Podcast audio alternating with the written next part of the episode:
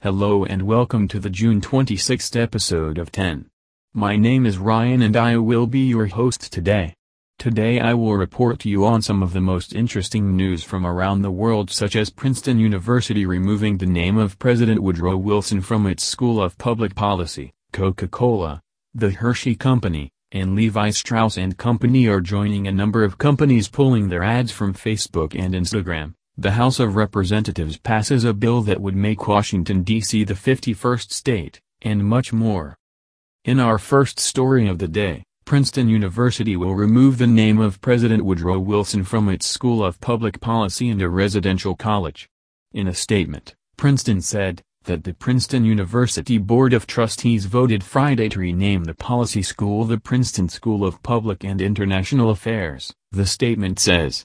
The college formerly named for him will be known as First College in recognition of its status as the first of the residential colleges that now play an essential role in the residential life of all Princeton undergraduates. Wilson was the country's 28th president from 1913 to 1921. He previously had been the president of Princeton and the governor of New Jersey. He once called racial segregation a benefit and said slaves were happy and well cared for.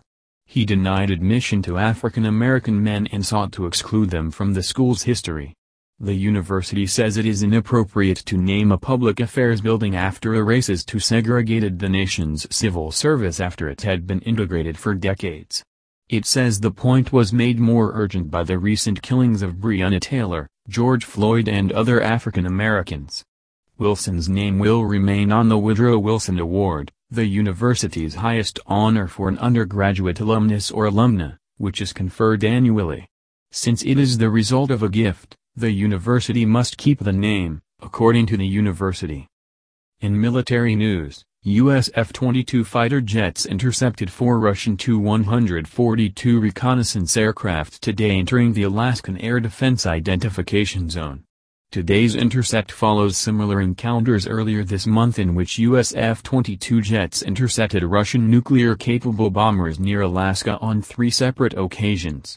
The last previous one was Wednesday when US F-22 fighter jets intercepted two Russian Il-38 maritime patrol aircraft entering the Alaskan zone late Wednesday. The North American Aerospace Defense Command said the Russian aircraft came within 65 nautical miles south of the Alaskan Aleutian Island chain and loitered in the ADIZ for nearly eight hours. It added the Russians remained in international airspace and at no time entered U.S. or Canadian sovereign airspace. In beauty news, Industry-leading French cosmetics company L'Oréal announced they will be removing words like whitening and lightening from their products after a number of beauty brands received backlash for their skin lightening products amidst ongoing protests for racial equality. The move signals a shift by beauty giants to stand up against racial stereotypes. L'Oréal's skin brightening creams are amongst the most popular on the market and are targeted towards Asian, African and Caribbean buyers who face a cultural stigma where lighter skin is perceived as more desirable. L'Oreal's promise for change comes a day after consumer products leader Unilever announced they'd be changing the name of their Fair and Lovely cream that is popular in Asia for skin lightening. Johnson & Johnson has also pledged to discontinue some of their Neutrogena and Clean & Clear products, advertised as dark spot reducers in Asia and the Middle East. In more news following the fight for racial equality, the governor of Mississippi announced that if the state legislature votes to remove the Confederate battle emblem from the state flag, he will sign the bill. The legislative process to replace the Mississippi state flag cleared its two largest hurdles Saturday when a supermajority in the state House and Senate approved a suspension of the rules, allowing for debate and a vote on a bill to remove the nation's last state flag that contains the Confederate emblem. The current flag of Mississippi was first adopted in 1894 and features red, white and blue stripes with the Confederate battle emblem in the corner. Proposals to change the flag have repeatedly come up in the State House, but have always died. In 2001, Mississippi voters were given a chance to change the flag through a public referendum, and 64% chose not to. In some shocking international relations news, Outrage has greeted media reports that American officials believe a Russian intelligence unit offered bounties to Taliban-linked militants for killing foreign soldiers in Afghanistan, including targeting Americans. According to a report in the New York Times, the U.S. had come to the conclusion about the operation several months ago and that Russia had offered rewards for successful attacks last year. It is not clear if bounties were ever paid out for successfully killing American soldiers. The White House denied that either Trump or the Vice President, Mike Pence, were briefed on such a matter. The news comes after the U.S. reached an initial peace deal with the Taliban which aimed for the full withdrawal of the U.S. military from the war-torn country within just over a year. The pact was supposed to kickstart talks between the rebels and the Afghan government but they have not materialized. In international coronavirus news, India's coronavirus cases have surged past 500,000, with the capital of New Delhi and other major cities reporting sharp upticks. In the past 24 hours more than 17,000 COVID-19 cases have been confirmed. The surge puts India in fourth place with the most cases in the world, behind only the US, Brazil and Russia. New Delhi has a population of 20 million but only about 13,200 beds for COVID-19 patients and will add at least 20,000 in the coming weeks. Some hospitals are being manned by army and paramilitary doctors, Authorities expect severe staff shortages in the upcoming months as hospitals are overwhelmed with patients. In marketing news, some of the nation's most iconic brands, Coca-Cola, the Hershey Company and the Levi Strauss & Company, are among the latest in pledging to halt advertising on Facebook as part of a growing boycott organized by civil rights groups to condemn the social media company's failure to remove hate speech. Despite Facebook CEO Mark Zuckerberg outlining several steps the social network will take to combat hate speech ahead of the 2020 presidential election Friday, the companies joined Unilever, Honda, Verizon and others in the protest. The ad boycott on Facebook focuses on advertising for the month of July and also includes Eddie Bauer and Ben & Jerry's.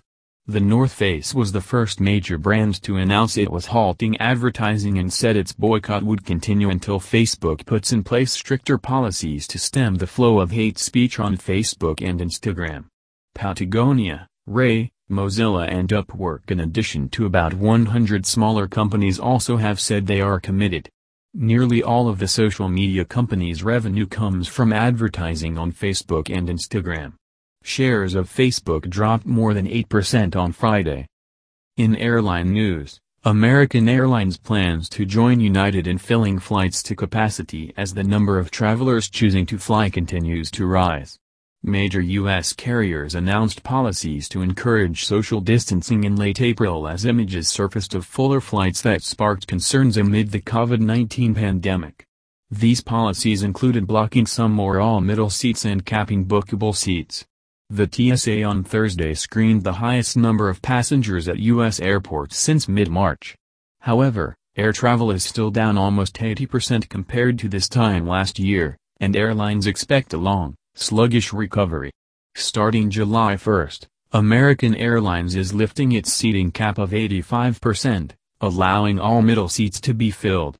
United Airlines, which originally said it was limiting advanced seat selections, now said it never put a cap on capacity or blocked middle seats. Delta said it will cap cabin seating at 60% in the main cabin, at 50% in first class and block middle seats through the end of September. JetBlue said it would have empty middle seats through the end of July. Southwest said middle seats will remain open through the end of September. In sports news, Under Armour has terminated its record $280 million partnership with UCLA the company announced today. The Bruins signed the deal with Under Armour in 2016, and it was the biggest apparel deal in college athletics at the time it was signed. UCLA Athletic Director Dan Guerrero responded to the decision to terminate the contract saying we are exploring all of options to resist Under Armour's actions. It's unclear what measures UCLA intends to take in reaction. And in our final story of the day, the U.S. House of Representatives yesterday approved landmark legislation granting statehood to Washington, D.C., in a 232-180 vote.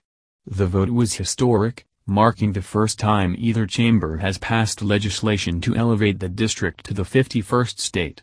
Calls for Washington, D.C., to gain statehood have gained steam amid the national calls for racial justice that have followed the police killing of George Floyd last month. The issue is highly partisan, and Friday's outcome reflected it. Every Democrat except one, voted in favor of the proposal.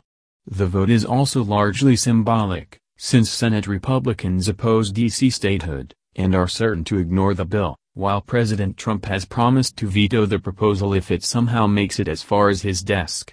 Under the legislation, D.C. would be granted one voting representative in the House and two in the Senate. Under current law, Washington, D.C. only has one representative, with voting powers in committees but not on the House floor. Washington has no senators. GOP lawmakers have blasted the legislation as a Democratic power grab, noting the lopsided partisan leanings of the district's residents. The critics also contend that D.C. statehood is unconstitutional, arguing that the nation's founders established the city as a neutral zone to govern outside the influence of state politics. That's all for today's episode of 10. Thank you for listening and have a great day.